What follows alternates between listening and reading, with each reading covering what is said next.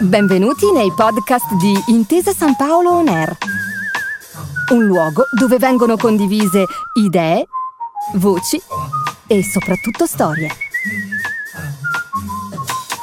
Buon ascolto.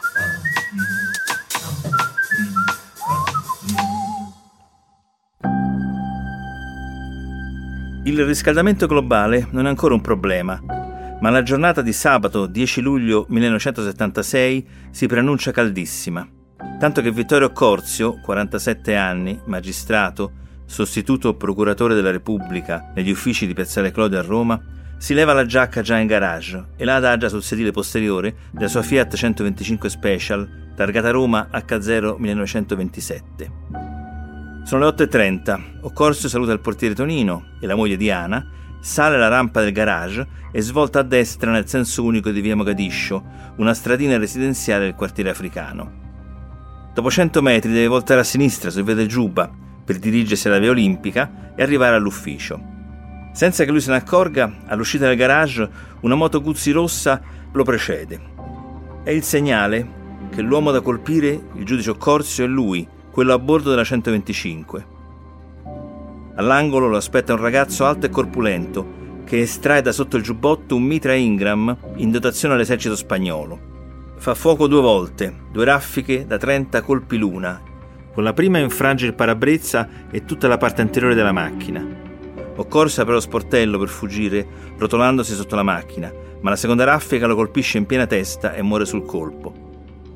L'assassino prende la borsa di Occorsio e lascia una manciata di volantini sul sedile con la rivendicazione dell'omicidio, firmato da Ordine Nuovo, il movimento politico che Occorsio aveva fatto mettere fuori legge tre anni prima per ricostituzione del disciolto partito fascista. L'omicida, che si chiamava Pierluigi Concotelli, salta quindi su una Fiat 124 che lo aspettava con il motore acceso e fugge a tutta velocità seguito dalla Guzzi Rossa.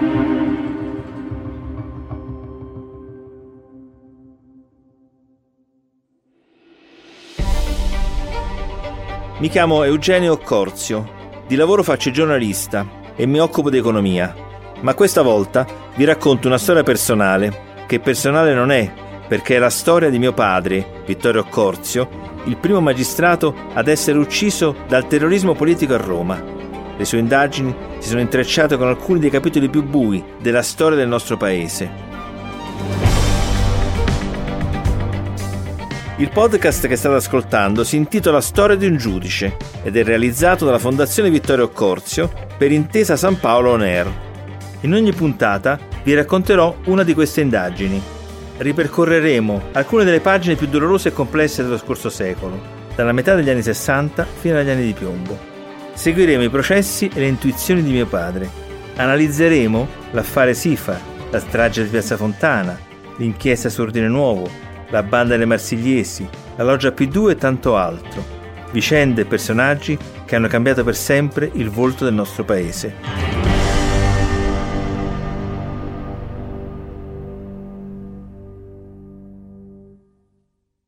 Occorzio è il primo magistrato ucciso a Roma negli anni di piombo, che sono appena cominciati.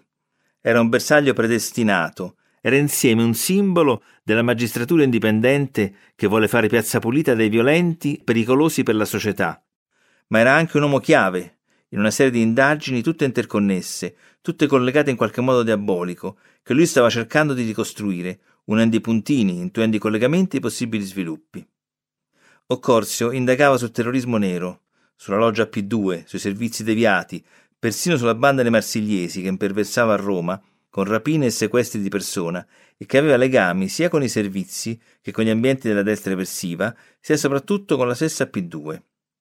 Ma non solo, Occorsio, non per sua scelta, ma per una serie di coincidenze di cui parleremo fra poco, aveva indagato sullo scandalo del Sifar e infine su Piazza Fontana, la madre di tutte le stragi del 1969. E anche qui, in entrambi questi casi che avevano sconvolto la vita democratica del paese Ancora prima degli anni di piombo, Occorsio aveva scoperto un nido di vipere pieno di connivenze, di depistaggi, di volontà restauratrice, di fascismo.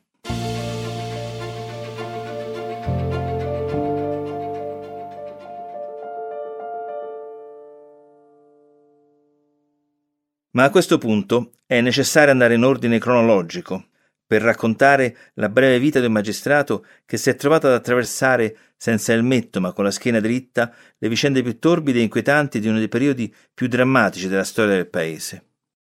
Vittorio Corzio, nato a Roma da genitori napoletani il 9 aprile 1929, sposato con Emilia, professoressa di italiano al liceo classico, due figli, uno dei quali è il sottoscritto e poi c'è una figlia un po' più giovane, Susanna, fa il suo ingresso nella Procura della Repubblica di Roma alla fine del 1964.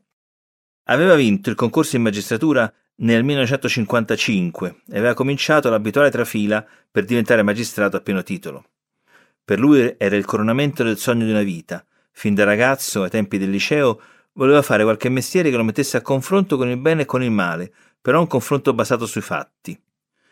Capire per decidere, sapere per interpretare, questo era il suo principio, e soprattutto stare sempre dalla parte del più debole, perché la legge, mi ripeteva sempre, è fatta per tutelare i più deboli, quelli disarmati, vulnerabili, diseredati, e scoprire la verità oggettiva è sempre nel loro interesse.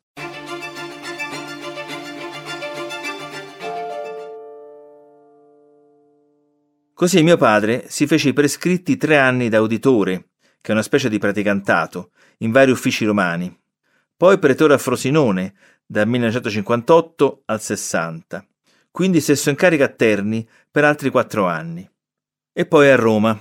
Prima destinazione, anch'essa un classico per i giudici junior, l'ufficio stampa, che non è come siamo abituati a pensare l'ufficio per i rapporti con la stampa, bensì l'ufficio che si occupa dei reati a mezzo stampa, delle querele, insomma, e proprio da una querela che gli viene affidata nel 1967 nasce un processo che avrebbe fatto epoca, ma per lui sarebbe stato l'ingresso in un tunnel di segreti sordidi, di funzionari disonesti e corrotti, di trame oscure con in ballo la nostra democrazia, dal quale non sarebbe più uscito se non con la sua morte violenta nove anni più tardi.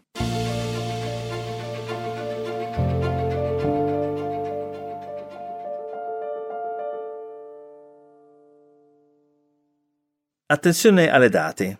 Il 1967 era un anno particolare, di transizione fra il boom economico, l'avanzata del centrosinistra, il preludio ai grandi movimenti studenteschi e operai dell'anno dopo.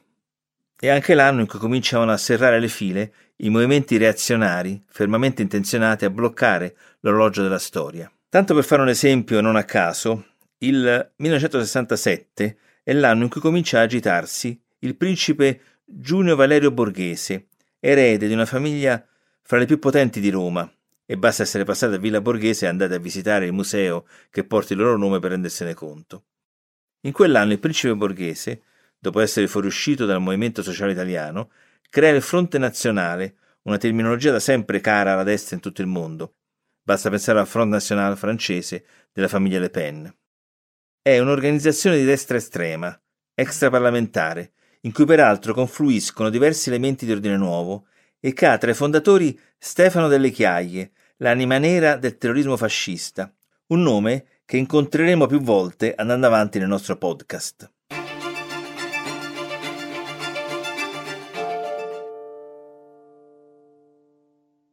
Ma torniamo alla querela di cui stiamo parlando. Ripetiamo, l'anno è il 1967, però ci si riferiva ad anni ancora precedenti. La querela porta la firma del generale Giovanni De Lorenzo, che allora era il capo di Stato Maggiore dell'esercito italiano. Ad essere querelato era il settimanale L'Espresso, nelle persone del direttore Eugenio Scalfari e dell'inviato Lino Iannuzzi, che continuavano a pubblicare articoli sempre più ricchi di particolari su un progetto di colpo di Stato. Il primo di questi articoli era apparso il 14 maggio 1967 con il titolo Complotto al Quirinale ma molti altri erano seguiti con sequenza settimanale e sempre maggiori dettagli. L'Espresso era allora, e in buona parte continua a esserlo ancora oggi, un punto di riferimento per il giornalismo libero, che non guarda in faccia a nessuno, che combatte battaglie, le famose campagne, a fronte aperta.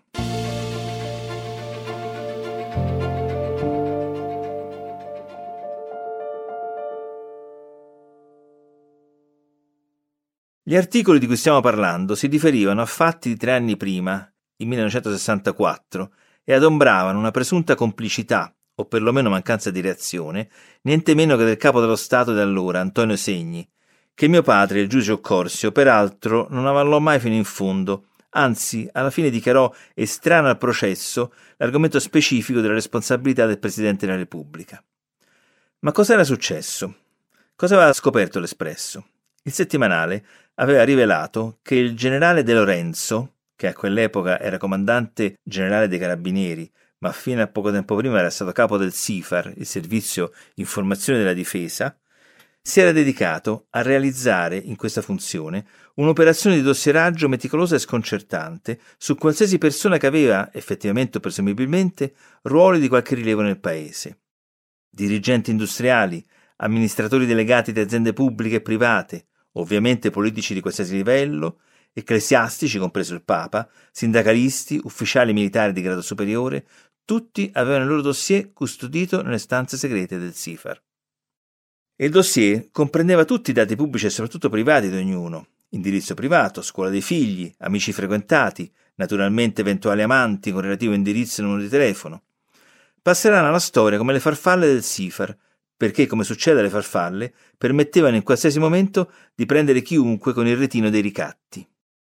Tanto per fare un esempio, di Giuseppe Saragat, che era stato Presidente della Repubblica, venivano minuziosamente annotate le marche e le quantità di alcolici consumati e venne anche orchestrata ad arte una campagna di controinformazione destinata a dipingerlo ingiustamente come un ubriacone.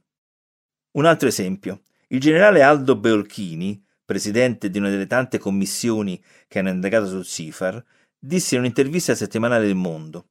Alcuni dossier erano mastodontici. Per l'onorevole Fanfani, ad esempio, c'erano quattro volumi, ciascuno gonfio come un doppio dizionario.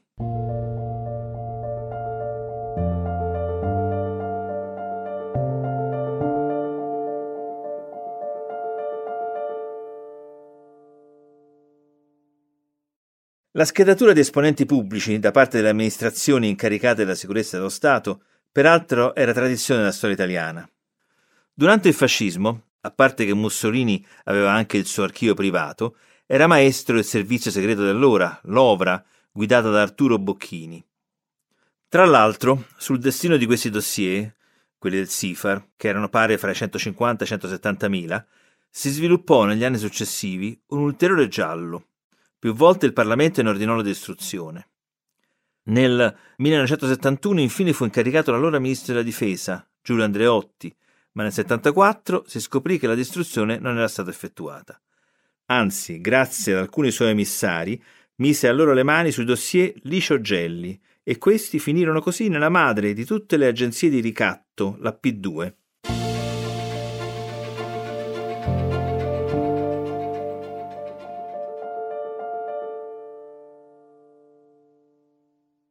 Ma torniamo alla vicenda di mio padre. Il generale De Lorenzo aveva fatto, secondo quanto scritto dall'Espresso, molto di più che un'opera di dossieraggio. Aveva elaborato, con l'aiuto di un gruppo di fedelissimi, un vero e proprio progetto golpista. Era il piano solo, così chiamato perché adesso partecipavano solo carabinieri. De Lorenzo era potentissimo. Sul CIFAR, tra l'altro, manteneva un controllo di fatto, perché aveva lui stesso fatto nominare al suo successore il fedelissimo generale Allavena. Con l'appoggio dei servizi segreti, quello da lui predisposto era un progetto golpista classico, alla sudamericana. Era stato preparato l'elenco degli enucleandi, cioè dei dirigenti da far arrestare, che erano praticamente i capi di tutti i massimi organismi dello Stato, fino a deputati e ministri, l'occupazione naturalmente della sede della RAI, e anche della sede del Partito Socialista di Via del Corso, anch'essa da occupare e sgomberare. Era stato persino preparato, e indicato ai comandi territoriali, il luogo in cui tutti gli arrestati dovevano essere concentrati, presso una base militare in Sardegna. Un altro dei padri nobili del giornalismo italiano, Indro Montanelli, lo definì un golpe incompiuto ma innegabile. Perché tutto questo? L'origine va ricercata in una data ancora precedente. Il 4 dicembre del 1963 Aldo Moro aveva composto il primo governo di centrosinistra, con la partecipazione attiva dei socialisti. Era nato il cosiddetto centrosinistra organico, formato dalla Democrazia Cristiana, alleata con il PSDI, con il PRI e appunto con il PSI, Partito Socialista Italiano, guidata allora da Pietro Nenni. Ecco, l'obiettivo del tentato golpe era rimettere indietro l'orologio della storia, impedire che in alcun modo nel paese proseguisse l'apertura verso il centro-sinistra, a costo di farlo sprofondare in una dittatura militare, come era successo nei stessi anni in Grecia.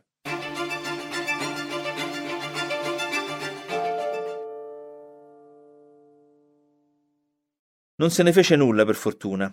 Forse una serie di crisi di governo, come spesso succede in Italia, convinsero i generali che il pericolo di un'invasione da sinistra non era imminente. Sta di fatto che il piano solo rimase un'incompiuta, ma il solo fatto che un progetto del genere era stato concepito costituiva esso stesso un reato gravissimo. Quindi mio padre prese molto sul serio la querela e l'oggetto di essa, cioè gli articoli sull'Espresso, e andò avanti nelle indagini fino al processo. Era il pubblico ministero, quindi inizialmente doveva prendere le parti del querelante, appunto il generale. Però ben presto, nell'aula del processo, cominciarono a affiorare incongruenze. Sentiamo cosa affermò il giudice Occorsio nella sua requisitoria finale. In una causa nella quale si procede a querela di parte non possiamo ignorare il comportamento della parte offesa, che fu singolare. Va notato che le smentite che riguardavano la posizione dell'ex presidente della Repubblica Segni furono più che tempestive. Il 10 maggio 1967, e cioè il giorno prima che il primo articolo dell'Espresso andasse in edicola, la Presidenza del Consiglio dei Ministri e il Presidente in carica Saragat smentivano le accuse rivolte a Segni. Il generale De Lorenzo, invece, prima di fare una smentita contro accuse di tale gravità, attese ben cinque giorni. Non diciamo che questa sia una prova della verità dei fatti, ma osserviamo che certamente c'è stata una perplessità da parte di chi doveva fare la smentita. E non solo, la smentita fatta il 15 maggio 1967 non è integrale. Non è contro le valutazioni espresse nell'articolo, bensì puntualizza alcuni fatti contestandoli. E cioè, nessun rapporto vi fu del generale quale comandante dei carabinieri ai quadri più elevati dell'arma, né il 14 luglio 1964, né dopo né prima. Si dovrà giungere al 12 ottobre 1967 perché il generale sporga querela e limitatamente a due articoli. Eppure dal maggio 1967 non soltanto l'Espresso si stava sbizzarrendo sulla questione del colpo di Stato, bensì tutta la stampa italiana per alcuni giorni parlò con enorme risalto di questo argomento ed alcuni giornali prospettarono addirittura altre tesi. L'astrolabio scrisse un servizio, Anatomia di un colpo di Stato, pubblicato il 21 maggio 1967, e riprese la stessa tesi dell'Espresso e nessuno lo querelò. Così un altro settimanale, Vita, diretto dal deputato D'Amato, ispirato ad ambienti vicini a Segni, fece un ampio servizio sostenendo l'estraneità ai fatti del Presidente, ma precisando sul numero del 1 giugno 1967 De Lorenzo credeva che la situazione politica fosse prossima ad un totale collasso e che in questo si potesse inserire un suo personale tentativo.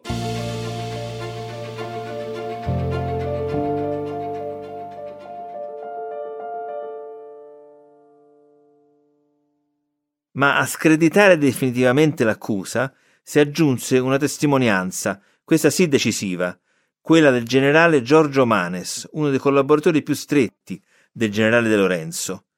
Manes avallò la denuncia dei giornalisti, confermando in sostanza che il progetto golpista c'era. Pagherà carissimo questo suo desiderio di verità, con l'isolamento all'interno dell'arma. Fu rimosso dall'incarico, sottoposto a procedura d'inchiesta interna e infine morì di infarto il 25 giugno del 69 a Montecitorio proprio mentre stava per entrare nell'aula della commissione d'inchiesta che intanto era stata costituita dal Parlamento appunto per accertare i fatti del Sifar. Guarda caso, la cartella in cui aveva riposto le carte da esibire in commissione sparì. La moglie e il figlio per anni si sono battuti per dimostrare che Manes fosse stato logorato nel sistema nervoso da tentativi di annientarlo, perché deponendo avrebbe potuto smentire le menzogne e colmare i vuoti lasciati dalle reticenze di tanti uomini dello Stato.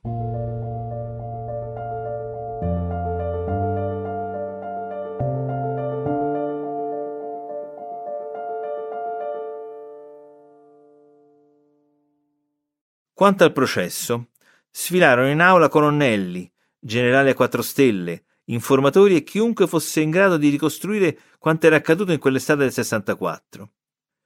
Il generale di corpo d'armata Clemente Gaspari, per esempio, ammise di essere una delle fonti dei giornalisti e di aver parlato in particolare con Lino Iannuzzi delle mire autoritarie di De Lorenzo, di averne illustrato, sono parole del generale Gaspari, la sete di potere e l'ambizione. Altri ufficiali riferirono di aver ricevuto dai loro superiori liste di persone da arrestare. Infine fu ricostruita in aula la febbrile attività di schedatura, persino di persone che nulla avevano a che fare con la sicurezza militare e i segreti dello Stato, sulla cui valutazione di pericolosità, disse mio padre in aula, c'era semmai la responsabilità delle forze dell'ordine pubblico interne e non era certo compito istituzionale del servizio informazioni militare. Ecco un altro brano della requisitoria del PM Occorzio. Questi sono i fatti e questo è quanto sta scritto negli atti del processo. Non sono cose che abbiamo creato noi. Quando è iniziato questo processo anche il pubblico ministero pensava che quella del colpo di Stato fosse tutta una favola. Al termine del processo, invece, alcuni comportamenti illeciti ed equivoci sono stati accertati. Elemento probatorio di grande rilievo è il rapporto Manes. Noi riteniamo che possa essere accettato integralmente e dirò subito perché. Certo non pensiamo che tra il generale De Lorenzo e il generale Manes possa esserci stata simpatia, viceversa ci saranno stati indubbiamente attriti. Non riusciamo a capire come si possa dire che il contenuto di questa relazione degli allegati sia falso, quando nessuno ha affermato che una sola parola è falsa. Tutti gli interrogati hanno riferito che le dichiarazioni riportavano esattamente quanto detto al generale Manes. Non ce n'è stato uno che ha messo in dubbio l'autenticità.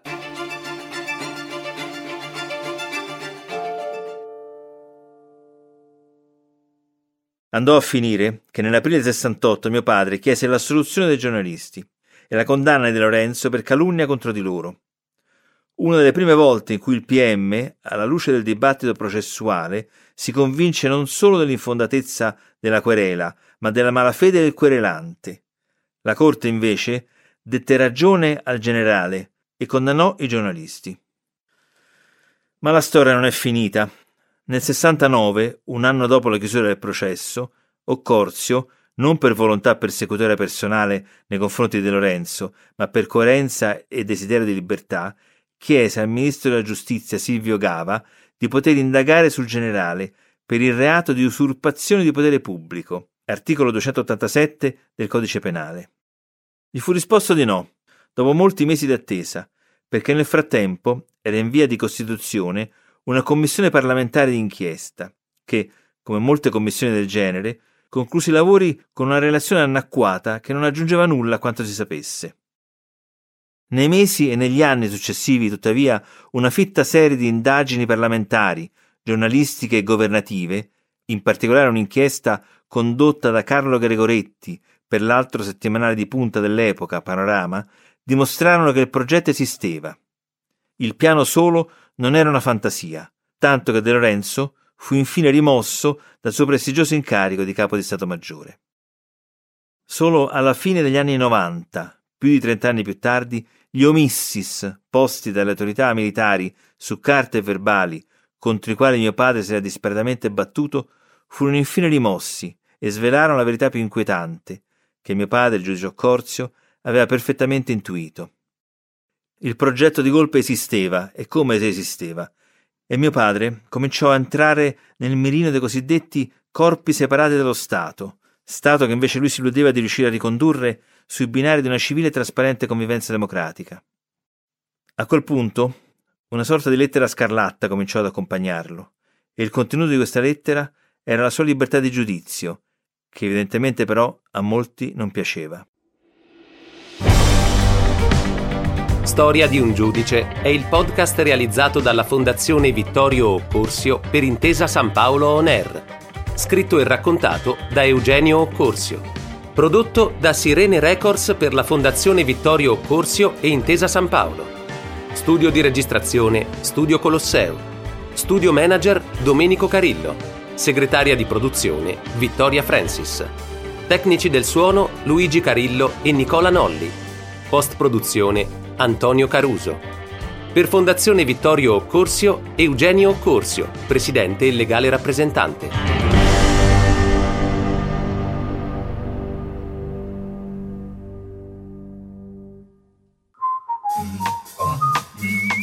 Grazie per aver ascoltato i podcast di Intesa San Paolo On Air. Al prossimo episodio.